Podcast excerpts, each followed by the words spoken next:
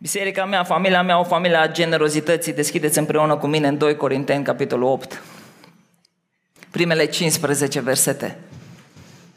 2 Corinteni, capitolul 8. Deși în acest pasaj este vorba de o colectă pe care corintenii și nu numai o făceau pentru biserica din Ierusalim, Apostolul Pavel enunță principii despre generozitate care ni se aplică și nouă. Principii pe care putem să ne le însușim. Exegeții biblici vorbesc despre cel mai complet și detaliat model al dărniciei din Noul Testament, ca fiind descris în pasajul acesta din 2 Corinteni, capitolul 8, versetul 1. Fraților, mie îmi place adresarea asta. Nu e rușinoasă, e chiar faină și potrivită pentru cei care se consideră familie.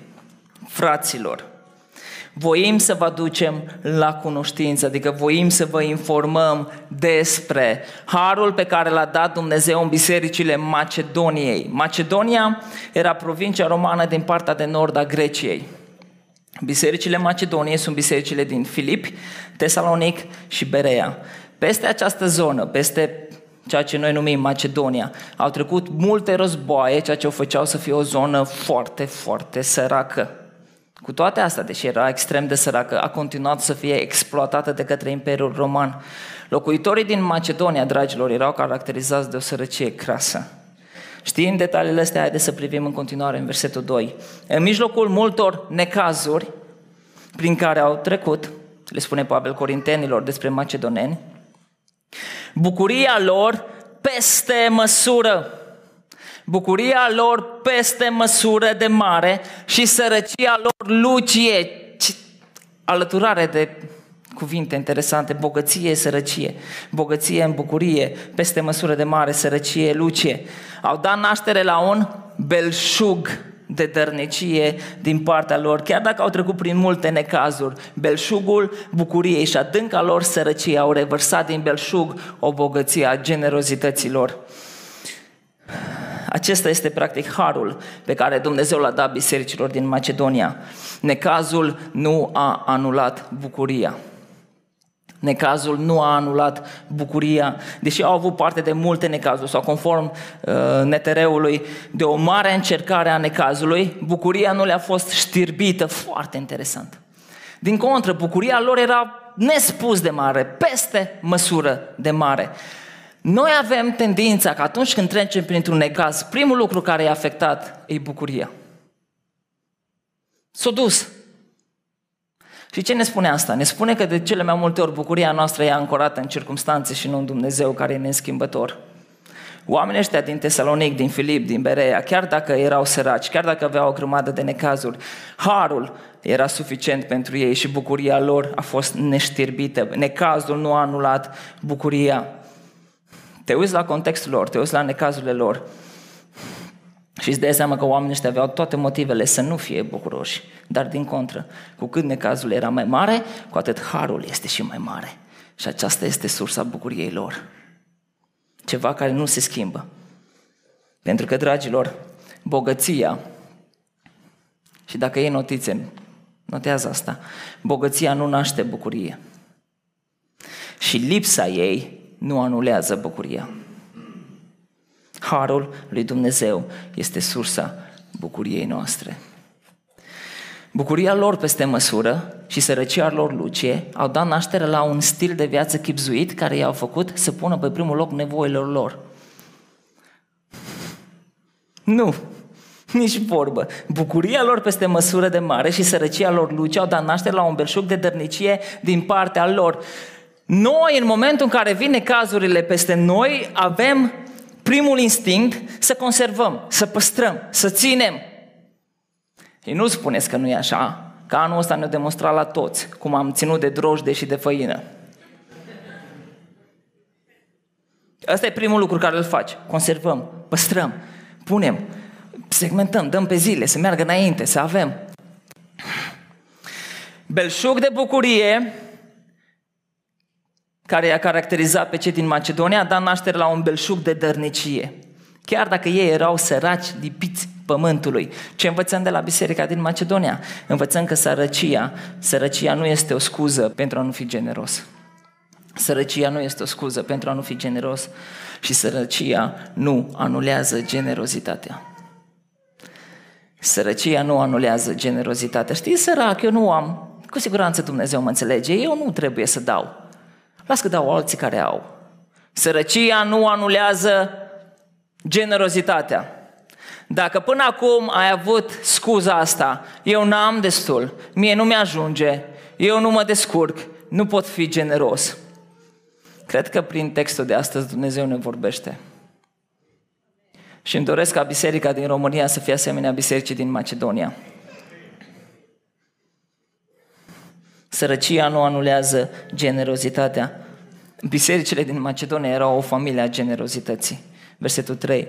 Vă mărturisesc că au dat de bunăvoie, după puterea lor și chiar peste puterile lor. Trei caracteristici ale generozității macedonienilor, caracteristici pe care Apostolul Pavel le durea să le vadă și în Corinteni, celor cărora le adresa scrisoarea. Așa că dacă ai Biblia la tine și ai un creion în mână, încercuiește de bunăvoie, încercuiește după puterea lor și peste puterile lor. Cum era generozitatea lor? Le luăm pe rând, de bunăvoie. Adică nu constrânși, nu obligați, nu de silă, ci pentru că au ales să facă asta. A fost bucuria lor. Generozitatea, dragilor, nu mai e generozitate dacă se realizează prin constrângere, intimidare sau manipulare.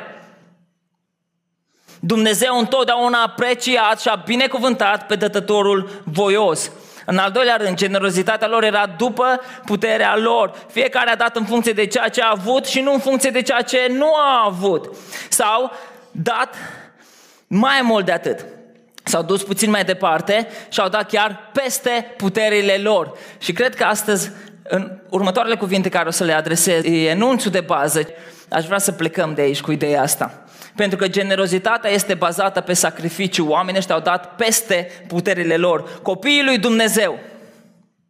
Și dacă nu ai o hârtie și un pix pe care să notezi, ia telefonul în mână și scrie lucrul ăsta. Copiii lui Dumnezeu trebuie să dea potrivit cu ce au, dar în proporții care implică sacrificiu. Copiii lui Dumnezeu trebuie să fie generoși potrivit cu ceea ce au, dar în proporții care implică sacrificiu. Bucuria lor a fost mai mare ca necazurile și sărăcia lor la un loc, așa că au donat de bunăvoie, după puterile lor, chiar peste puterile lor. La fel putem să spunem și despre familia Bisericii Harvest, o familie a generozității. Din luna martie a venit peste întreaga lume și peste noi implicit o mare încercare a necazului care a dat naștere mai multor necazuri care s-au ținut în lanț. Criză sanitară, criză economică, oameni fără locuri de muncă, oameni cu salarii plătite parțial sau neplătite, oameni prin spitale, alții privindu-și afacerea care au clădit-o cu multă trudă, cum li se scurge printre degete, toată munca lor parcă a fost suflată dintr-o dată, printr-o veste.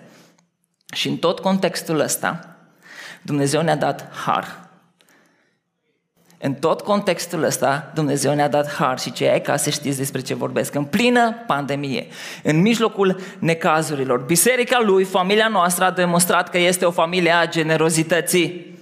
Donațiile către biserică, ce credeți că au făcut? Dacă înainte de pandemie erau aici, în timpul pandemiei donațiile au crescut. Bucuria noastră în Domnul, chiar în contextul pandemiei, a dat naștere unui belșug de generozitate, slavă lui Isus. Am ales să ne punem încrederea în Dumnezeu și astfel s-a donat de bunăvoie în conformitate cu puterile fiecăruia, chiar peste puterile fiecăruia. Am fost binecuvântați și s-a reușit ca în trei luni de zile să fie amenajat tot spațiul ăsta. Tot spațiul ăsta și aici aveți un plan al parterului, mai este și etajul. Generozitatea s-a manifestat prin idei, prin timp investit, multă, multă muncă care a îmbrăcat forme diverse, donații sub formă de materiale de construcție, manoperă gratuită, oameni care au slujit zilnic aici. Zilnic au fost și au pus umorul și osul, fără să fie plătiți de nimeni. Plus, plus 41.000 de euro donați doar pentru amenajare, ceea ce noi am numit construcție. Aici noi am făcut la începutul lunii iulie pancarta asta în care am pus proiectul, le-am împărțit în pătrate și am spus fiecare pătrat de construcție, pentru fiecare pătrat avem nevoie de 100 de euro pentru materiale. Aici sunt doar metri pătrați de la parter, mai este și etajul. 430 de metri pătrați, 432 aici pe planul ăsta, 550 în total. S-au strâns toți banii într-un an plin de pandemie.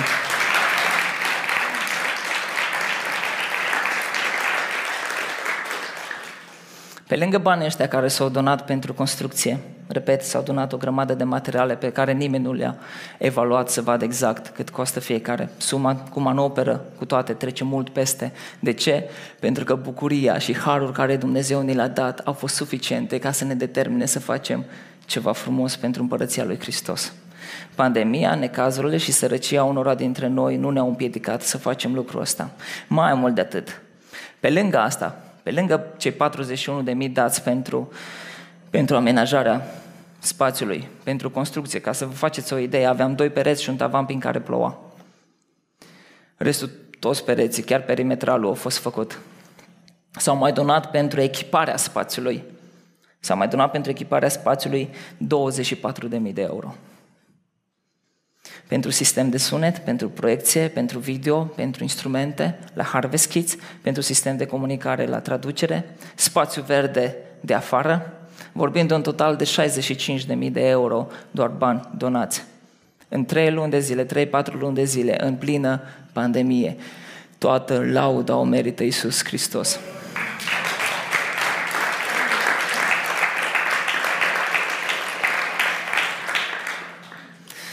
Bucuria nu a fost împrejmuită, ci bucuria a fost din belșug și s-a concretizat într-un mare act de generozitate. S-a dat de bunăvoie, s-a dat în conformitate cu puterile fiecăruia și chiar peste puterile noastre. Versetul 4.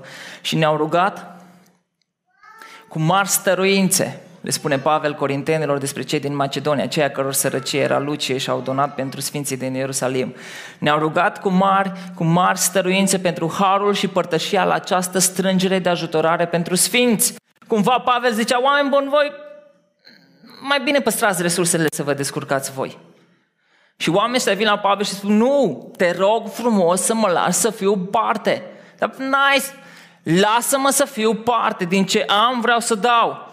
Și au făcut aceasta nu numai cum nădăjduisem, dar s-au dat mai întâi pe ei înșiși Domnului și apoi nouă prin voia lui Dumnezeu. Macedonenii l-au rugat, au insistat pe lângă Pavel ca ei să aibă harul, bucuria, privilegiul să fie parte la această strângere de fonduri. Au auzit că la Ierusalim sunt unii în lipsuri, în lipsuri mai mari decât a lor și atunci au spus și noi vrem. Nu putem să stăm, nu putem să fim pasivi. Pentru că oamenii ăștia vedeau generozitatea ca un privilegiu și nu ca o obligație o vedeau ca un privilegiu, pentru că asta este generozitatea, nu o obligație. Sărăcia lor lucie nu i-a determinat să-și caute propriul interes. Au dat, s-au jertfit, au dat peste puterile lor, peste așteptările apostolului, s-au dat pe ei, asta e ce mai frumos, s-au dat pe ei înșiși Domnului și apoi lucrării. Prima dată mă dau pe mine și apoi după mine vine, vine tot ce am. Degeaba dau doar banii mei dacă eu stau deoparte. Și asemenea celor din Macedonia, suntem și noi și vom fi și noi în continuare. Să înțelegem că Dumnezeu nu vrea doar ceea ce este în buzunarul nostru, oameni buni. Dumnezeu ne vrea cu tot ce avem, ne vrea în întregime. Asta include și buzunarul, dar nu doar buzunarul, pentru că nu e suficient să donezi bani. Viața unui creștin autentic, autentic, îți dai seama cât de diluat a ajuns cuvântul creștin încât trebuie să pui adjective lângă el ca să înțelegem clar despre ce e vorba.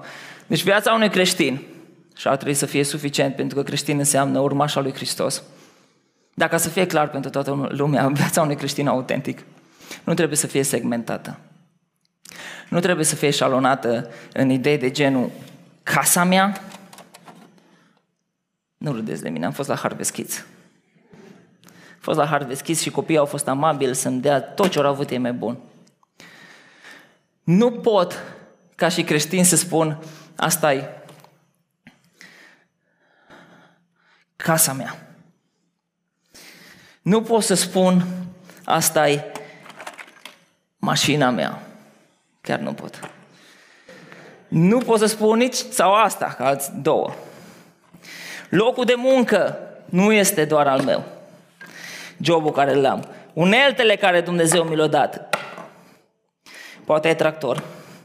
Poate mai ai o mașină pentru copil. Poate ai animale, ai un căluț. Capră. Câine ca la orice casă bună. Laptop.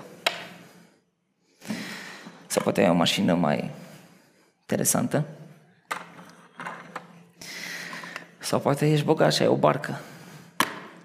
Eu nu pot să spun, astea sunt mele, eu dau bani la biserică, așa că biserica să mă lase în pace.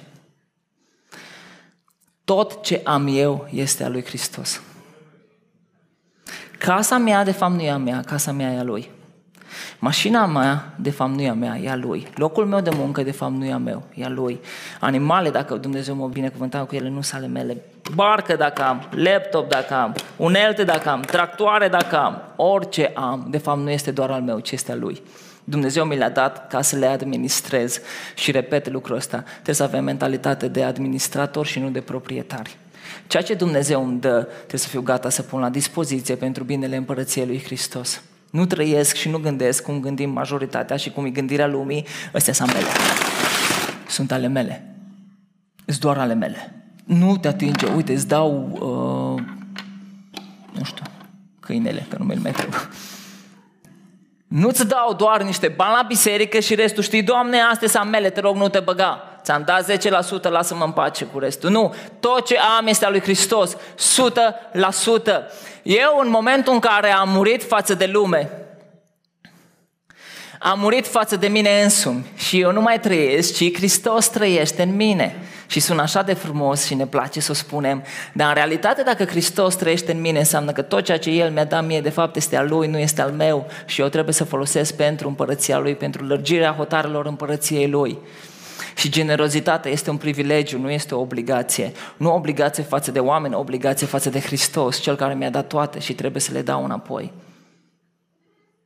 Tot ce mi-a dat El, mi-a dat cu un scop. Nu pentru confortul meu, nu ca să meargă mie bine, nu ca eu să mă simt mai special, ci tot ce Dumnezeu mi-a dat, mi-a dat ca să pun la bătaie. Să pun casa mea la bătaie și să mi-o deschid ca să primesc oameni care au, au nevoie de o casă. Să-mi pun locul de muncă dacă trebuie la bătaie, venitul care vine de acolo, pentru că toate lucrurile astea de fapt sunt niște mijloace. Scopul nostru este unul singur și anume glorificarea lui Dumnezeu. Eu nu trăiesc ca să-mi fac o casă, eu nu trăiesc ca să am un job bun, eu nu trăiesc ca să am o mașină care atrage priviri, eu trăiesc pentru gloria lui Dumnezeu. Asta înseamnă că toate lucrurile astea, dacă Dumnezeu mi le dă, le voi folosi pentru împărăția Lui. Eu am un scop, să fac ucenici. Și prin asta numele Lui să fie glorificat. Și vreau să-mi pun tot ce am la bătaie. Pentru că nu e vorba despre mine, e vorba despre El. Așa că am mai spus și în vară, casa mea e casa ta. Nu o să spun eu cuvinte în gură și să te fac pe tine să spui casa ta e și a mea. Casa mea e și casa ta. Așa că ai nevoie de casa mea, spunem. Ai nevoie de mașina mea, spunem. Dumnezeu mi le-a dat să le administrez și voi administra. Voi avea grijă să fie în stare bună. Dar dacă altcineva are nevoie de ele, îi le voi da să le folosească. Hai să vedem mai departe ce spune textul. Versetul 6. Noi dar am rugat pe Tit să isprăvească această strângere de ajutoare pe care o începuse, după cum sporiți în toate lucrurile, în credință, în cuvânt, în cunoștință, în orice râvnă și în dragostea voastră pentru noi. Căutați să sporiți și în această binefacere. Corintenii creșteau în credință. Ce înseamnă asta? Înseamnă că erau tot mai puțin ancorați și tot mai puțin legați de lucrurile astea pământești și începeau să se debaraseze. Dar încă ceva îi ținea legat, încă trăirea lor era afectată, încă nu-și puneau toată încrederea în Hristos, dar creșteau în credință. În ce mai creșteau ei? În cuvânt, Netereu spune în vorbire, adică în învățătură sănătoasă, știm bine ce probleme mari aveau ei și cum încet încet lucrurile s-au redresat. În cunoaștere, adică în aplicarea învățăturii, în râvnă, în pasiune pentru Hristos și în dragoste față de apostoli, dar sunt îndemnați să mai crească și în generozitate. Nu vi se pare interesant cum generozitatea este pusă alături de credință, de vorbire, de cunoaștere, de râvnă și de dragoste? Oare de ce? Nu ar trebui să ne facă asta să vedem puțin lucrurile diferit, n-ar trebui să ne pună pe gânduri. Că noi tot, tot timpul parcă generozitatea era o valoare care era în, pe locul 2, era mai în umbră, Important să creștem în credință, important să creștem în cuvânt, important să creștem în dragoste, dar n-are cum lucrurile astea să crească și să nu crească și generozitatea. N-are cum. Pentru că vin la pachet. Nu spun lucrul acesta, versetul 8, ca să vă dau o poruncă, ci pentru râvna altora și ca să pun la încercarea curăție, la încercarea curăția dragostei voastre. Pavel nu face din generozitate o poruncă, Ceea ce este de bunăvoie nu poate fi supus obligativității. Generozitatea nici nu trebuie să fie o poruncă. De ce? Pentru că este un instrument extraordinar de a măsura cât de curată este dragostea. Ci pentru râvna altora și ca să pun la încercare, să verific curăția dragostei voastre, să văd unde stați când vine vorba de dragoste. Iubești?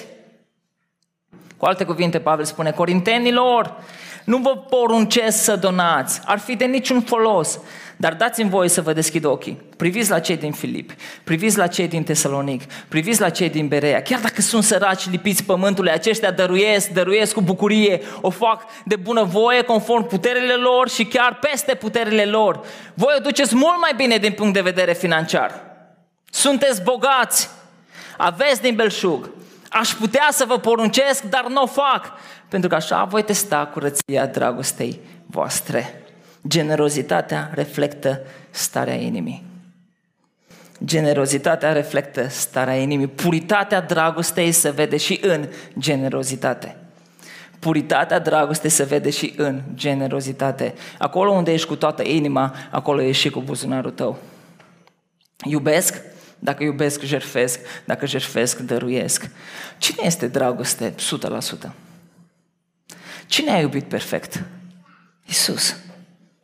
De aceea nu există și nu va exista vreodată un exemplu al generozității mai bun decât Isus Hristos. Și la exemplul lui Isus Hristos apelează și Apostolul Pavel în versetul 9 și spune căci cunoașteți harul Domnului nostru Isus Hristos. El măcar că era bogat, s-a făcut sărac pentru voi. Pentru ca prin sărăcia lui, voi să vă îmbogățiți. Pavel nu se limitează doar la exemplu celor din Macedonia. Le spunea corintenilor, Oameni buni, ați început de un an de zile să faceți o colectă pentru Sfinții din Ierusalim. Priviți la cei din Macedonia, nu-s departe de voi, la câteva sute de kilometri în nord. Oamenii ăștia au dăruit, deși au fost săraci, foarte săraci. Dar dacă prin exemplu macedonienilor nu v-am convins, uitați-vă la Isus Hristos. Pentru că chiar dacă cei din Macedonia n-ar fi donat, generozitatea tot trebuie să ne caracterizeze, pentru că modelul nostru trece dincolo de cele mai mărețe fapte ale oamenilor. Exemplul nostru este Isus Hristos. A lăsat cerul, s-a făcut sărac de dragul nostru pentru ca noi să ne îmbogățim prin sărăcia Lui. Ne-a iubit atât de tare încât a lăsat locul Lui din cer de lângă Dumnezeu. A venit și a luat un loc lângă noi, printre noi. S-a pus în locul nostru pentru ca să ne ducă pe noi în locul unde este El. Și dacă adevărul ăsta pentru tine nu are niciun sens și n-are, nu te atinge, nu îți spune nimic, nu ești bine. Hristos a lăsat cerul și a luat un loc printre noi ca noi să putem împreună cu El în locul în care El îl pregătește. Stai să ce har! Ce har! Noi care trebuia să plătim cu moarte, noi care trebuia să fim despărțiți pentru eternitate de Dumnezeu, El, Iisus Hristos, a venit. El, cel mai bogat, s-a făcut cel mai sărac și și-a dat viața ca noi să putem să avem viață. A lăsat locul Lui ca noi să avem locul lângă El. Și așa cum ne-a iubit El, așa ne poruncește și nouă să ne iubim. Dacă Hristos este modelul iubirii noastre, atunci tot El este modelul generozității noastre. Ce a dat Iisus, ce a dat Hristos, a dat tot. Până acolo că și-a dat viața Pentru că nu există dragoste mai mare decât ca cineva să-și dea viața pentru prietenii săi. Asta e forma de generozitate care ar trebui să ne caracterizeze. Să iubim atât de mult, să iubim atât de tare, să iubim asemenea lui Hristos, încât nu ne mai gândim la binele nostru. Nu mai ținem lucrurile pentru noi, ci să fim în stare să dăm tot ce avem pentru ca împărăția Lui să crească, să fim în stare să dăm tot ce avem pentru ca împărăția Lui să se consolideze. Până acolo, încă să fiu gata să mor pentru Hristos. Dar până la moarte, ne rămâne să trăim pentru El. Cu tot ce suntem, cu tot ce avem. Versetul 10. În această privință vă dau un sfat. Și sfatul acesta vă este de folos vouă, care de acum un an, cei din tâi, cei din tâi, cei din tâi, ați început nu numai să faceți, ci să și voiți, isprăviți, dar acum de făcut, pentru că dacă graba voi, după graba voinței să fie și înfăptuirea potrivit cu mijloacele voastre. La început oamenii ăștia din Corint au fost tare entuziasmați, dar pe parcurs entuziasmul a dispărut. Ceea ce au început nu au dus la bun sfârșit. Și poate că în acea situație te afli și tu. Poate că acum un an ai început cu elan, ai început cu entuziasm, dar pe parcurs ceva s-a întâmplat. Poate că grijile lumii, poate altceva, te-a împiedicat să duci la bun sfârșit ceea ce ți-ai propus să faci. Apostolul Pavel are un sfat și pentru tine în dimineața asta, și anume, acum e vremea să-i sprăvești. Acum e vremea să finalizezi. Acum e vremea să duci la bun sfârșit ceea ce ai început. Nu lăsa să treacă anul. De ce? Pentru că diavolul va folosi asta ca un cărlig în viața ta și îți va fura bucuria. Pentru că diavolul e hoțul bucuriei. Și va căuta orice lucru care nu l-ai făcut așa cum ai promis că-l faci sau cum ți-ai dorit să-l faci. Îl va căuta și ți-l va pune sub ochi cât va putea el de mult. Așa că ce ai început, îi sprăvește, finalizează, potrivit cu mijloacele tale. Versetul 12. Pentru că, dacă este bunăvoință, darul este primit, avându-se în vedere ce are cineva, nu ce n-are. Pentru ca generozitatea să fie validă, trebuie să fie să se facă cu inima bună, plecând de la ceea ce avem și nu de la ceea ce nu avem. Dumnezeu se uită, dragule, la ceea ce este și nu te evaluează prin comparație. Să mai repet asta. Dumnezeu se uită la ceea ce ai, se uită la ceea ce este și nu te evaluează prin comparație, atunci nu o fă nici tu. El știe cât ți-a dat, El știe cât ai, El știe cât nu ai. Multul celui de lângă tine, în ochii lui Dumnezeu, poate fi mai puțin decât cei doi băinuți ai tăi. Nu contează cât dai, cât contează atitudinea cu care dai. Și dacă vreți, Dumnezeu să uită mai degrabă la cu cât rămâi decât la cât ai dat. Noi oamenii facem diferențe între oameni. Și ne uităm, ăsta dă mult, ăla dă puțin. De asta, în biserica noastră, am făcut o lege de tip gard. Lege de tip gard înseamnă dacă aici în marginea și eu cad, dacă calc mai departe, atunci eu îmi pun un parapet aici, ca să fiu sigur că nu mă apropii suficient de mult de margine și asta se numește lege de tip gard, prin care eu mă protejez pe mine. Și după cum știți, cei de casei, o lege de tip gard în biserica noastră este următoarea. Eu nu știu suma pe care cineva o donează la biserică. Nu știu și nici nu mă interesează. Și așa de bine dorm noaptea. Pentru că omul e om și omul com- compară și omul evaluează și se uită și privește diferit. Nu știu și nici nu vreau să știu. Așa că te rog frumos, atunci când vrei să faci o donație bisericii, nu îl căuta pe pastor. Eu nu mă ocup de finanțele bisericii, în sensul în care nu le colectez. Nu vreau să știu dacă dai 5 lei, 10 lei, 500 de lei, 5.000 de euro, 10.000 de euro. Nu mă interesează. Și asta nu e aroganță, ci asta e o lege pentru care eu știu, inima mea e așa cum e. Și inima mea poate să fie tentată ca să mă uit diferit la oameni. Și atunci când dau mâna cu tine, vreau să mă uit în ochi și să zâmbesc, fără să fiu afectat de generozitatea ta, pe plus sau pe minus, cum e. Și atunci când dau mâna cu tine și mă uit la tine și dacă ție ți se pare că eu mă uit ciudat, nu-ți fă idei și scenarii cum că eu mă, eu mă uit ciudat la tine pentru că știu că tu n-ai dat. Că eu nu știu. Dacă m-am uitat ciudat la tine, cine știe la ce m-am gândit în momentul ăla? Sau cine știe ce necazuri am avut? Nu te gândi, sigur m-a evitat, sigur nu a vrut să dea mâna cu mine, sigur are ceva cu mine pentru că eu n-am dat bani la biserică ca alții. Habar n-am și nici nu mă interesează. Generozitatea e un act de binefacere între tine și Dumnezeu și cât tu hotărăști să dai, dă, dar dai cu bună de bunăvoie, dă după puterile tale și chiar mai mult, dă peste puterile tale. Dai peste puterile tale. Având în vedere nu ceea ce nu se are, ci ceea ce se are. Nu este vorba, versetul 13, ca alții să fie ușurați, iar voi să fiți strâmturați. Adică prin generozitatea corintenilor, Pavel nu căuta să facă o rocadă, să îmbogățească pe cei din Ierusalim și să sărăcească pe cei dintre neamuri. Nici vorbă, ci este vorba de o potrivire. În împrejurarea de acum, prisosul vostru să acopere nevoile lor, pentru ca și prisosul lor să acopere la rândul lui nevoile voastre, Așa ca să fie o potrivire. Deci voi aveți din belșug din punct de vedere material, iar sfinții din Ierusalim v-au îmbogăți prin Evanghelia pe care v-au vestit-o. Așa că este vorba de o potrivire, de un echilibru. Ei ți-au dat Evanghelie, unde ei au din belșug și tu n-ai avut din belșug și atunci tu le poți de grijă financiar ca ei să poată să aibă, să existe un echilibru. Nu e vorba ca unul să fie mai mult decât altul, ci e vorba de un echilibru, de o potrivire, după cum este scris. Cel ce strânsese mult n-avea nimic de prisos, adică surplus, și cel ce strânsese puțin nu ducea lipsă. Și aici e o referire la poporul Israel, care strângea în fiecare zi mană după cum aveau nevoie. Poporul Israel, când au ieșit din Egipt, la un moment dat au flămânzit și au început să cârtească, dă-ne mâncare, dă-ne mâncare, dă-ne mâncare. Și Dumnezeu le-a trimis efectiv pâine din cer, mană, care era, avea un gust Exegeții vorbesc despre faptul că aveau un gust dulceag, erau ca și cum mai aveau pâine cu miere.